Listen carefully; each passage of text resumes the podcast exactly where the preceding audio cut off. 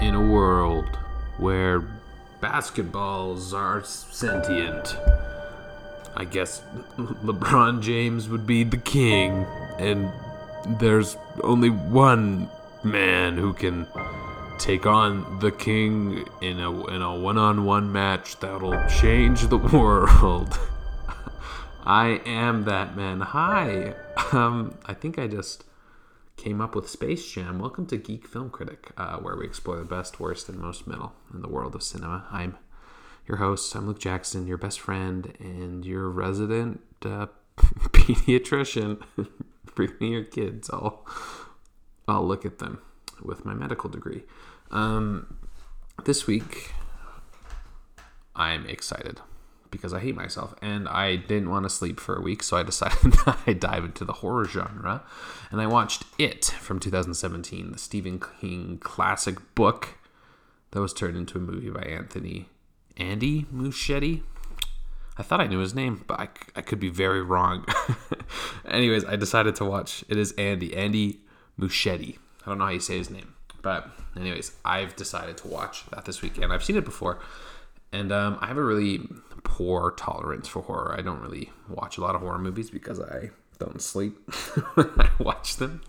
Um, I remember when I was probably at the 10th grade, so 15, 16 years old, 14, 15, the Slender Man game came out where you go and you collect pages in the woods. And I played that in math class and I didn't sleep for a week because I thought Slender Man was outside my door, and it was the same week that our uh, our fire alarm broke in our house right outside my room, so it was beeping, and I was too terrified to go out and get it, so I didn't sleep.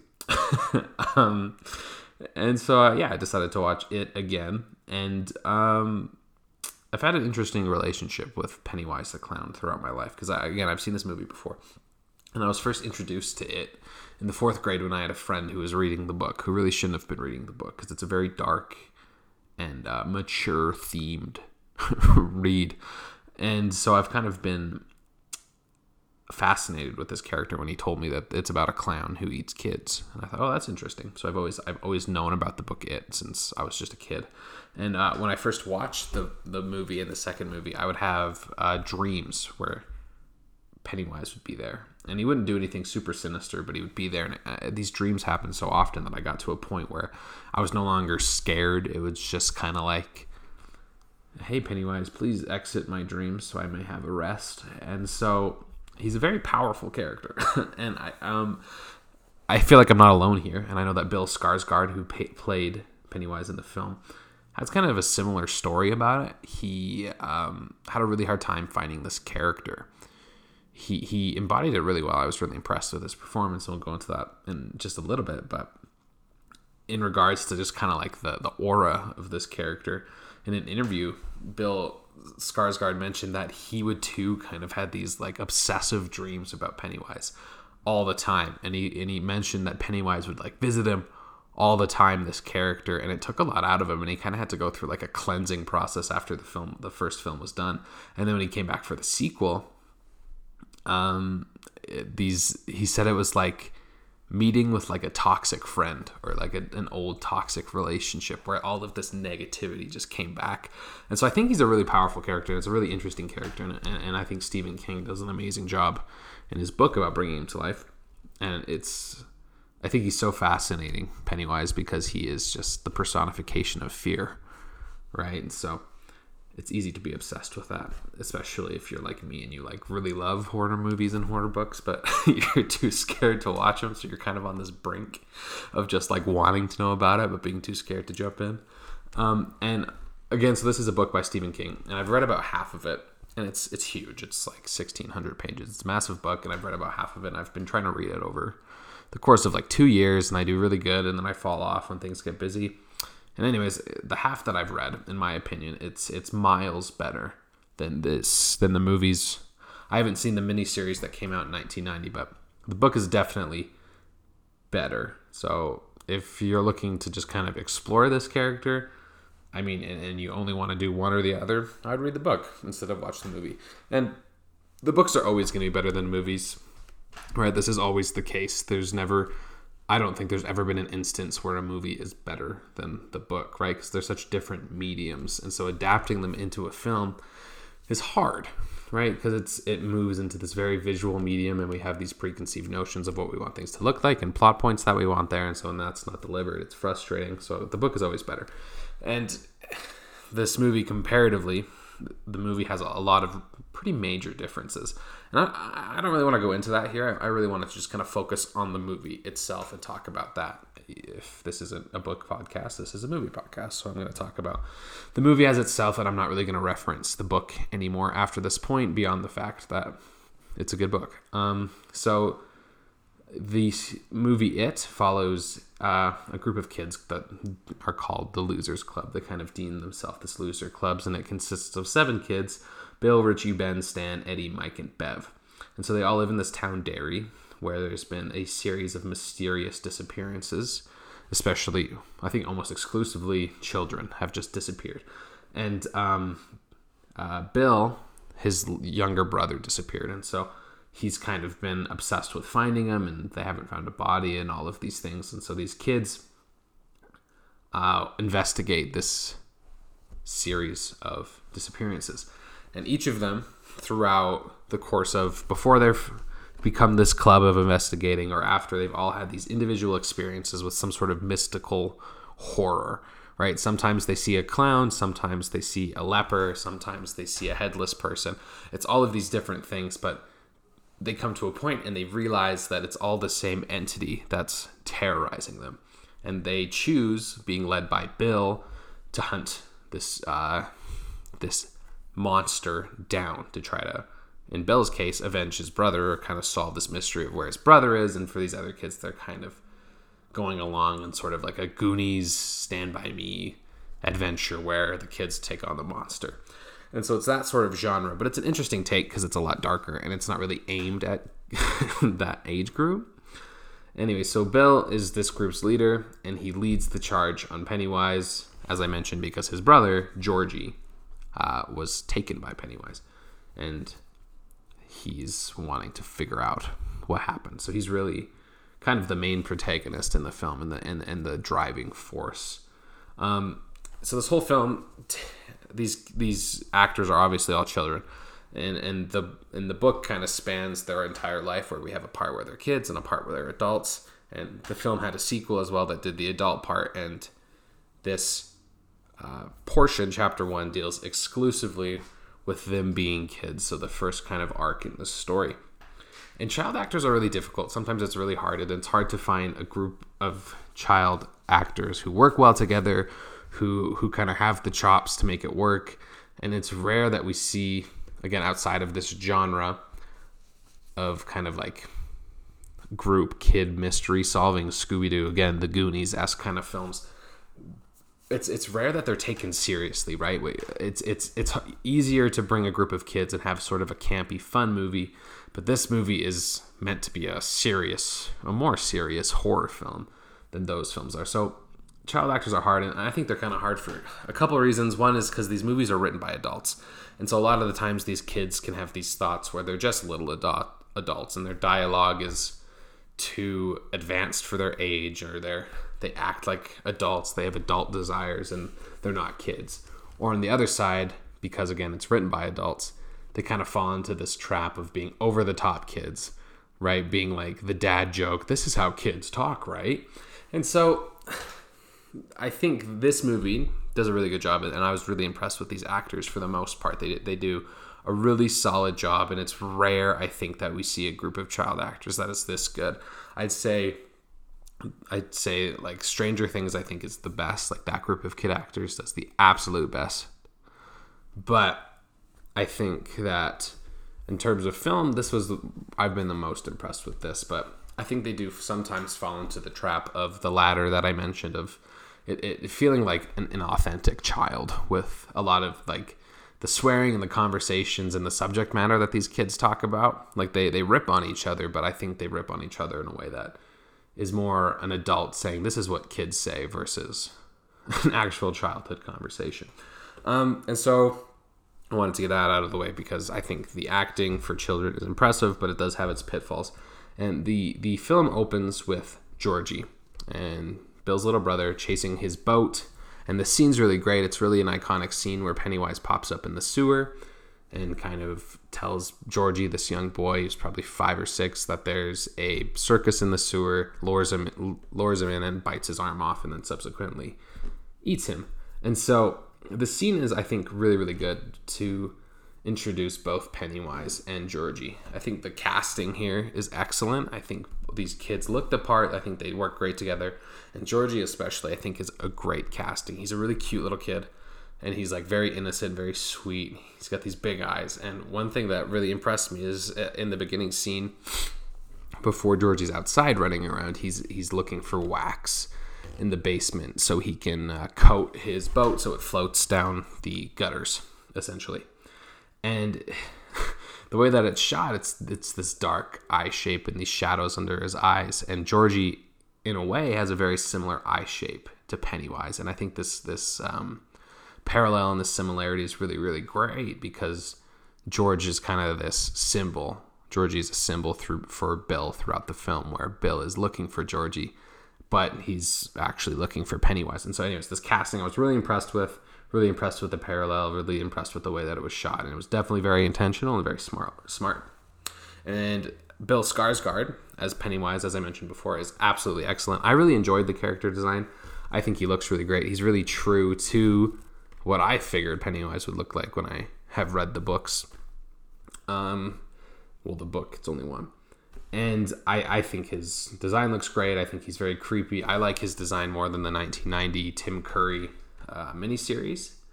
And um, Bill Skarsgård's like the way he can contort his face is so creepy, and he gets these really wide eyes and this kind of snide, small grin, and it's it's incredible what, what he does with his face.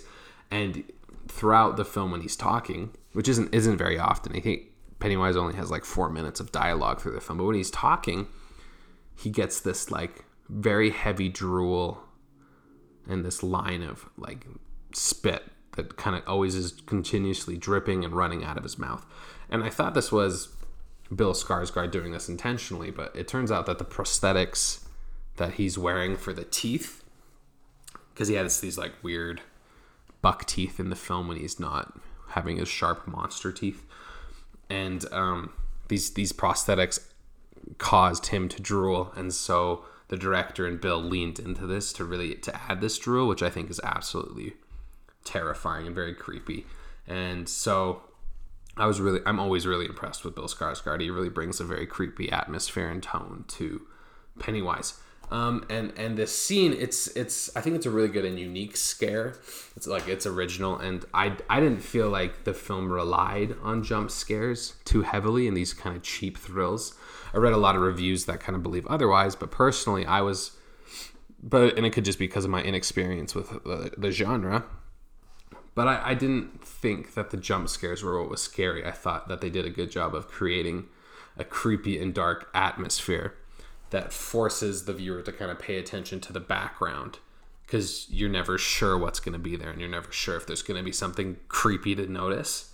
And I think the director, Anthony Muschietti, really does a great job of creating this back- background atmosphere. I think it's something that he thrives at because a lot of these shots are long and they have a lot of depth from the background, right? There's Georgie in the basement, we can see the shelves and and and a lot of the shots it's present throughout where there are blurry things in the background that if you notice really add to how creepy some of the scenes in the movie is. And there's this one scene in particular that I really wanted to highlight where it's um, Ben he's in the library where he spends a lot of time and he's flipping through this book and he flips the page but the picture on the page is staying the same. So it's kind of and this eerie music is playing and it's getting more intense as he's flipping through this book and he's kind of and he notices that there's a that there's a um, head in one of the trees as he's reading an article about a huge fire that happened in Derry years ago. And in the background at the beginning there's this old woman in the library and she's just working. And as things get more intense we we cut back and we see this old woman in the background again and it's blurry. But it's like you can make out enough that she's like doing this horrible creepy stare into the camera with this horrible contorted wide mouthed grin staring directly at us and Ben. And it's things like this that I think really add to the atmosphere of the film and this creepy aura. And I was really, really impressed with that. Um, the scariest scene in the movie for me was in a the the church with Stan. Stan is of the Jewish faith, and he's his bar mitzvah is coming up, so I believe he's reading from the Torah. And at one point, his dad tells him to go put the Torah back in his office, and so he goes into this office, and there's this painting on the wall, which the director names Judith. And in this painting is this ungodly, disfigured, elongated woman holding a flute. And it's the creepiest part of the movie. She's horrible to look at. This painting is so spooky. And uh, the scene is great. This painting falls over and the camera moves very slow and it's dark and we kind of see Stan's face light up as we hear this uh, this eerie flute in the background and we know that like you can just tell that the monster is right behind Stan. It's one of those moments where it's like oh it's right behind me isn't it? But it does it in a way that's like so slow and tension building and anxiety filling that I just I hated it. It's and then we kind of flip around and we see this monster and it's this huge disfigured woman and it's right a, a lifelike version of the painting. And for me these are always the scariest things in horror movies when it when it's like unearthly uncanny valley kind of very creepy humanoid things that aren't human. And if you don't know what uncanny valley is it's just kind of this phenomenon of like we see things that look human but they're like bear like they're enough not human that our brain is like that's not human. You need to get out of here. And so it's genuinely spooky genuinely horrible to look at. And this was the scene this this weird moving painting woman judith where the first time i watched it i it, it made me take my laptop that i was watching it on from downstairs in the basement to upstairs in the living room because i said i can't watch this in the basement i was too scared and so this painting is a inspired by a painter. I'm going to butcher his name, so I apologize if anybody is a big fan of his paintings. But it's inspired by a, uh, an artist named Amedeo Modigliani. I sorry, he's and and his paintings are horrible. And the director Muschietti had a painting in his home, and he kind of mentioned that this painting terrified him. And so if you look these paintings up again, Amedeo Mod Modigliani. If you just look up Judith painting for it, you can get a visual. But this these paintings are very similar. They're these elongated oblong faces with these super long necks and these dead eyes, and they're horrible to look at. And why anybody would ever want one in their house is beyond me. Um, another scene that I really wanted to mention, uh, which was what I thought a really good horror scene, was the projector scene when the kids are flipping through projector slides of um, the Derry sewer system because they've kind of discovered that Pennywise lives in the sewers and they want to see where it all connects and all that kind of stuff. And so they're flipping through these pictures, the old, these old slides with the projector, and then suddenly these pictures of Georgie come up. And all the kids are freaking out, and the slides keep going and going and going, and kind of reveal Pennywise, who then pops out of the screen and is like this huge big monster and I and I I really like the strobe effect where it goes like light and dark, light and dark, and then things are changing. I think it's really creepy. And I believe in Insidious, which I haven't seen, but there's a similar scene in Insidious with a projector. And I just I really like that idea. I think it's really creepy to kind of take those things and and make them make them horrible and make them scary, make them horrifying. And so that's another scene that I thought I thought it was really fresh, uh, even though it was done in Insidious. I thought it was a really good way to kind of have this group together for the first time dealing with Pennywise. And um ooh, excuse me. Uh, Pennywise is obviously the the biggest antagonist and this is the first time that these kids see Pennywise together. And I think it's really interesting if we kind of dive into why Pennywise doesn't take the chance to kill these kids when he does. Because he has the chance to, to take all of these kids multiple times throughout the movies, right? Each of them individually have their own experience with him and they don't really get away. He lets them get away, right? And so I here's my here's my hot take and my big theory. I think Pennywise is a good guy. I think he's the good dude, and I think this theory is definitely dis- disprovable in the book. But in this movie universe, hear me out. I think Pennywise is the hero of the film, and so this is going to be a, a very deep dive and probably a little bit stretched. But I've been thinking about this for a long time, ever since I first saw the movie and read the book. I really am thinking that Pennywise is not that bad of a dude. And so, if we look at who these characters are, each one of these kids are loners to begin with, right? They don't really have friends. They they outside of Bill, Richie, and Eddie have have hung out and they're friends, but other than that, these kids are loners, they're losers. And what brings them together? It's Pennywise. Ben, brand new in town, has no friends. Pennywise brings them together by using Henry Bowers, the big bully, to kind of attack him. He falls down. Who protects him? Who's there to protect him? The kids, the losers. So they become friends. and then Beverly as well, similar. Beverly shows up. There's a rock fight. These kids are there. And there we go. Now they're friends. It kind of bonds them together. And then we have this projector scene, and the trauma there causes Bev to hug Bill, which creates a romance. They later kiss after they make a blood pact to come back to Derry if Pennywise comes back. Pennywise is the one bonding these kids and these friends for life. And this is going to dive into chapter two a little bit, so spoilers ahead if you haven't seen the second one. But every one of these kids, after this blood pact, after they've defeated Pennywise, leaves Derry except for Mike. And so when they leave, their lives without Pennywise aren't very good. I mean, monetarily, they're all successful, and I'll go through each of them. So Ben is uh, successful, but very lonely and very unfulfilled architect.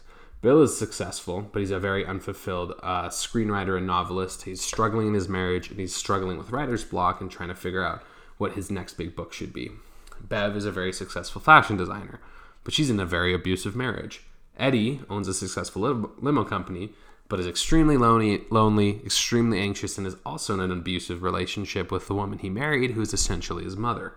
Mike is very lonely, and he's the only one living in Derry. Right? He has no friends. He lives in a library. His life's not going great. Richie is is a very lonely comedian who's hiding from his sexuality. He's had this hidden past of his, or this hidden personality of being gay, and he's hid this, and he's ashamed of it his whole life.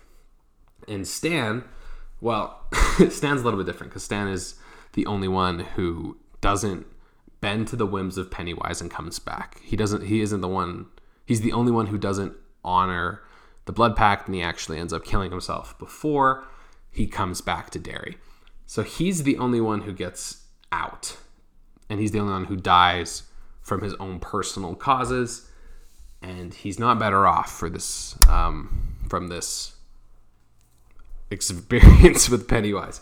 And so does he put a does he put a wrench in my theory? No, because he's the only one who makes a choice and because he makes a choice to not I guess follow again the whims of Pennywise, he's the only one punished for us. All of these other ones, they all come back.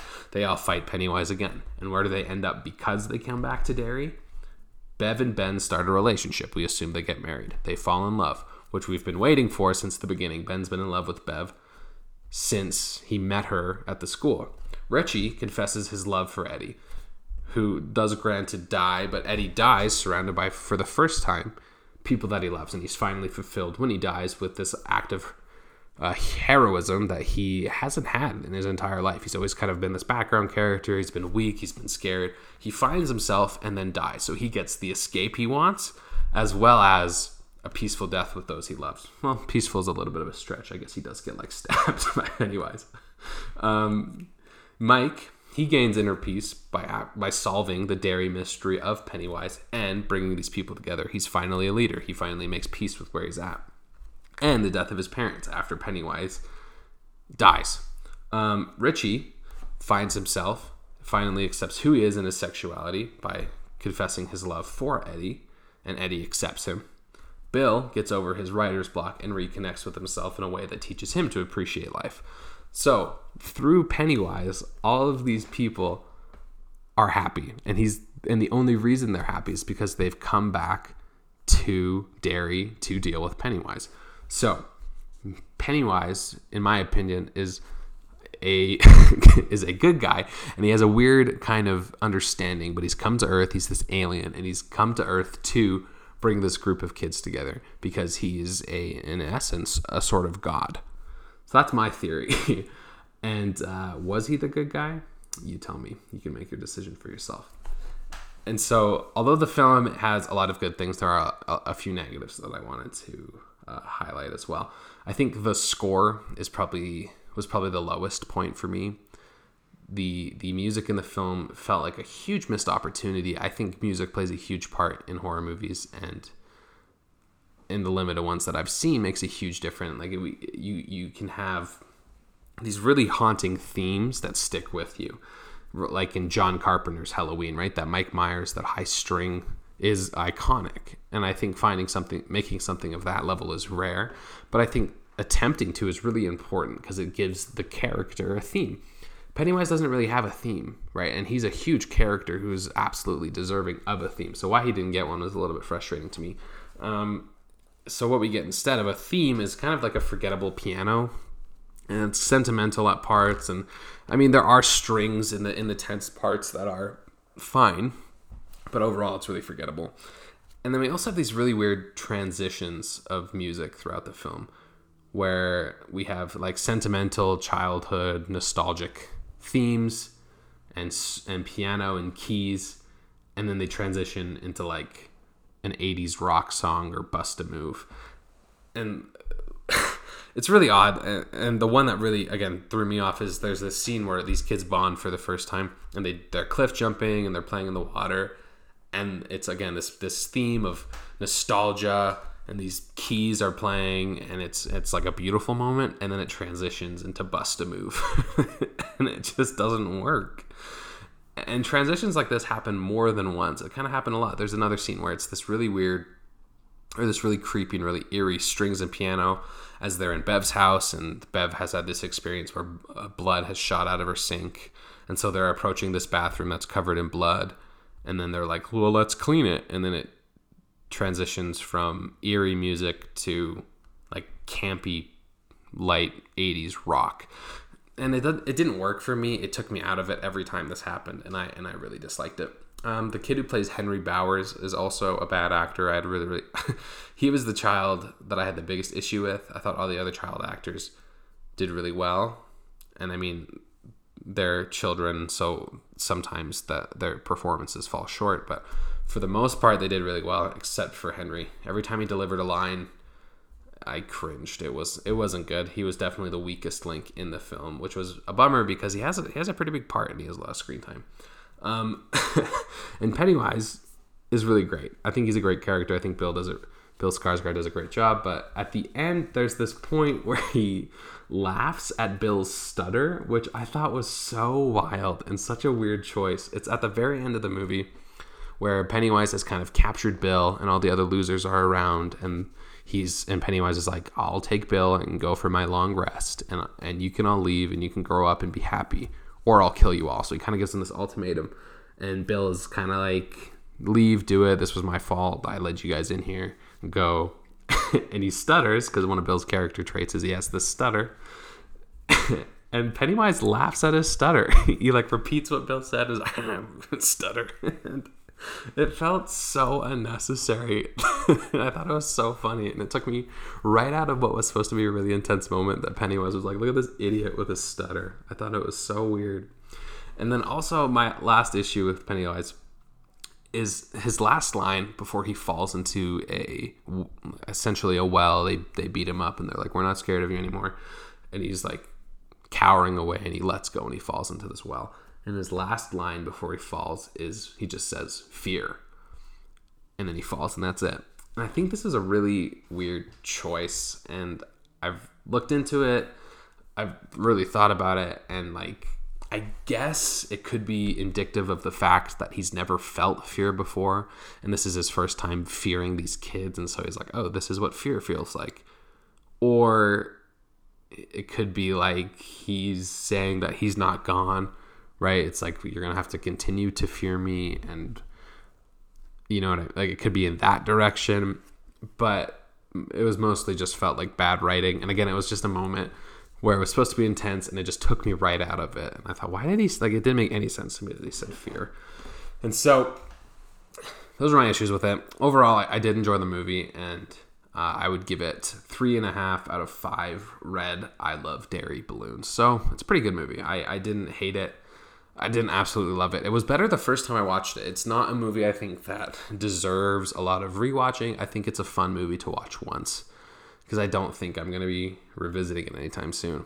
Um, and so now I got a few reviews that we're going to talk about and then we'll wrap it up. But uh, the first review I wanted to talk about is a uh, one or just a half star out of five. And this review is from Letterboxd user Aiden Mac- Aiden Macalesso. He says, Obligatory watch after finishing the book, which is a masterpiece. This, however, is unwatchable. Imagine being handed a liquid, liquid gold as a blueprint for a film and desecrating it so violently that it doesn't feel like a film. It doesn't tell a story and it certainly does not understand the spirit of Stephen King to a jaw dropping degree. Anthony Muschietti and everyone credited in this movie is now officially at the head of my kill list. P.S. It shouldn't be a movie. It should be a 10 hour miniseries directed by Mike Flanagan. And I actually agree with that point. I think I think it would make a really interesting 10 hour miniseries if they really dove into it. And I actually think a lot of books deserve this treatment instead of going the movie route. I think the movie route makes the most sense financially because it's easier to draw people in for a two and a half hour movie from a huge book. But I think like even like Harry Potter and books like that, I think if there was a 10 hour miniseries, I think they'd be way better. I think we'd get way more detail. And it would be way, it'd be fan service, right? But, anyways, so this, uh, Aiden mentions that this book doesn't, or this film does not capture the spirit of Stephen King's book at all, which I think is wrong. I think it's a lie. And my biggest piece of evidence towards that argument is the fact that Stephen King really liked this movie. And so clearly he must disagree. And I think he has complete ownership of his work, and people can take whatever they want from his work, but he thinks it captures the spirit. So it must, right? That's what I think, anyways. And it's not like Stephen King always likes his the movies that are made from his work. He he has had so many so many of his books turned into movies. Uh, one really notable one is he hated he hated The Shining, Stanley Kubrick's The Shining. He hated it. He thought it was horrible. He thought it completely butchered what he was trying to do with the characters and he really disliked it. He disliked it so much that he's disowned that version, and he made his own movie. He made his own film. He wrote and directed his own. I don't know if he directed it. Don't quote me on that, but I know that he wrote his own screenplay, and supposedly it's not very good. This his own personal The Shining, but he, I don't know. To me, it proves that he's not just willy nilly like, wow, it's cool that my my books become a movie. I'm gonna like it, right? He he really liked this film, and to me, that shows that he, the author, thinks that it is indicative of what he was going for in the book. Um, and all things considered, I do think it was a good adaptation from the parts of the book that I've read. And granted, I've only read half of it, but you know, this book, the book is it's non-linear. It doesn't take place chronologically. It kind of bounces between childhood and adulthood and these different characters, and which eh, you know that works in a novel medium and I think the way that the story is told here as a linear film is really admirable. I think it works really well considering how much material there was to go off to make any 1600 page book into a 2-hour movie. It's hard work. There's a lot of stuff you have to cut and you have to decide how to tell the story differently, especially if the book is non-linear. Because telling a non-linear film is hard. It, it doesn't work as well, right? It's that it's very rare that that happens. And so, especially for a blockbuster film, right? This is a big studio film. It's not like an indie film. It's not even an A24 film who kind of lets the director take the work and really expand upon it. And it's usually original ideas. It's it's a adaptation of a really popular book from a big blockbuster studio that was released in the summer. Like it's a blockbuster movie. I think all things considered, it's really well done.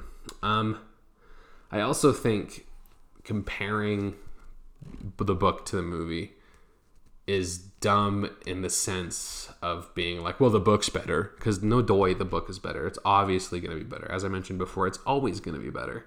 I, I think comparing them is just setting yourself up for disappointment because obviously you're going to like the book more, right? Because the book is the original work, it's not the adaptation.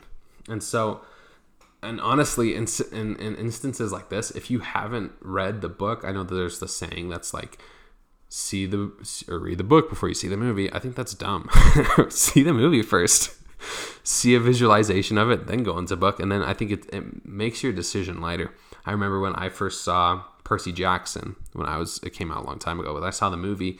I saw it before I read the book, and I didn't mind the movie when I was younger. I thought it was a pretty good movie, and then I read the books, and I was like, oh, that movie butchered the storyline. But I have no contempt for the movie because I watched the movie first.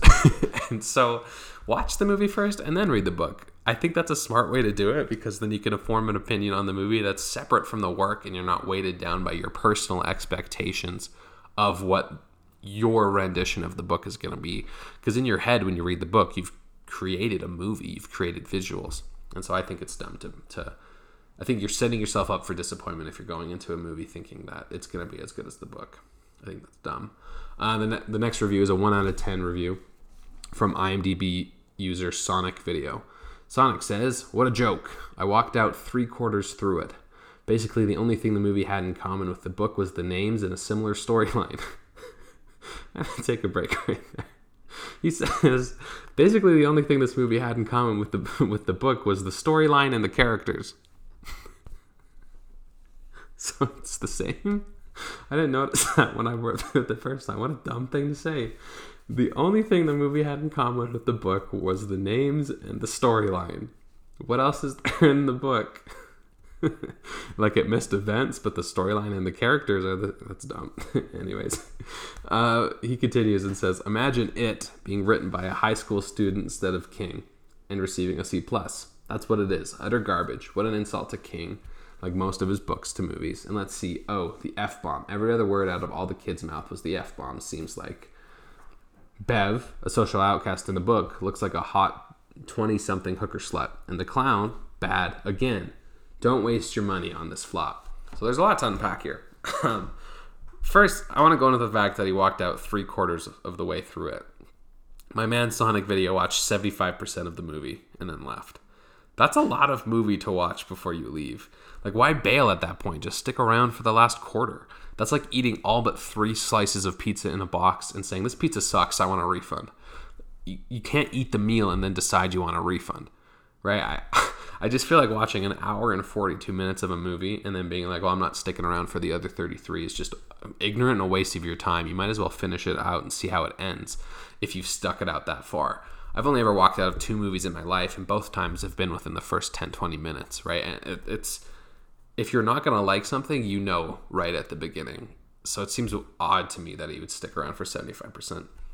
And again, we have the book is better, which again, duh, of course it is and there's never I again there's never been a worthy comparable adaptation since Lord of the Rings I don't think where people can say well this is a good adaptation of the book they did a good job I've I don't think I've ever seen a film based on a very popular novel that I thought oh yeah that did it justice because they never do because it's a different medium it's a, it's a completely different thing and I think you obviously have to compare when you do that but I think setting yourself you're setting yourself up for disappointment when you're when you're so passionately going into a movie being like this has to be the book or I'm gonna hate it. And Sonic Video also brings up a, a good point about Bev. I, I gotta give him credit there for being sexualized in the movie. I totally agree. There was a couple scenes where I was really uncomfortable with the way that they were sexualizing this character who was meant to be what 12 13 years old a young girl and I, I think that that was uncomfortable and for sure was over overly sexualized. However, in the source material in the book, she is way more sexualized. Not making this okay, but if anything, Muschietti toned it down in the film because seriously, the book gets so wild at some parts with with Bev, and so again, I, I don't think it was right to sexualize Bev in the movie at all. But I think saying that Bev was a social outcast in the book and was not sexualized, as Sonic Video does in this review, is the dumbest thing I've ever heard because the book is way more sexualizing of her character. Anyways, that's going to do it for me for it. Um, I appreciate you listening if you've made it this far. I appreciate you listening if you've listened to any other episodes. If you like what you're hearing and you want to say that I do a bad job, I do a good job, if you want to let me know your thoughts on the movie, if you want to tell me that I'm wrong, if you want to suggest another movie, please do. You can shoot me an email at luke.jackson at thegeekwave.com or you can follow me on Twitter at underscore underscore Luke Jackson. Um, and I, yeah, I really, I really like doing this and I really appreciate listening. It's a great opportunity for me to vent some of my crazy feelings about film because what do I know? um, I'm going to leave you all with the wise words of a Letterboxd reviewer, Lainey Moore, who says, Pennywise, low key hot. Uh, for Geek Film Critic, I'm Luke Jackson.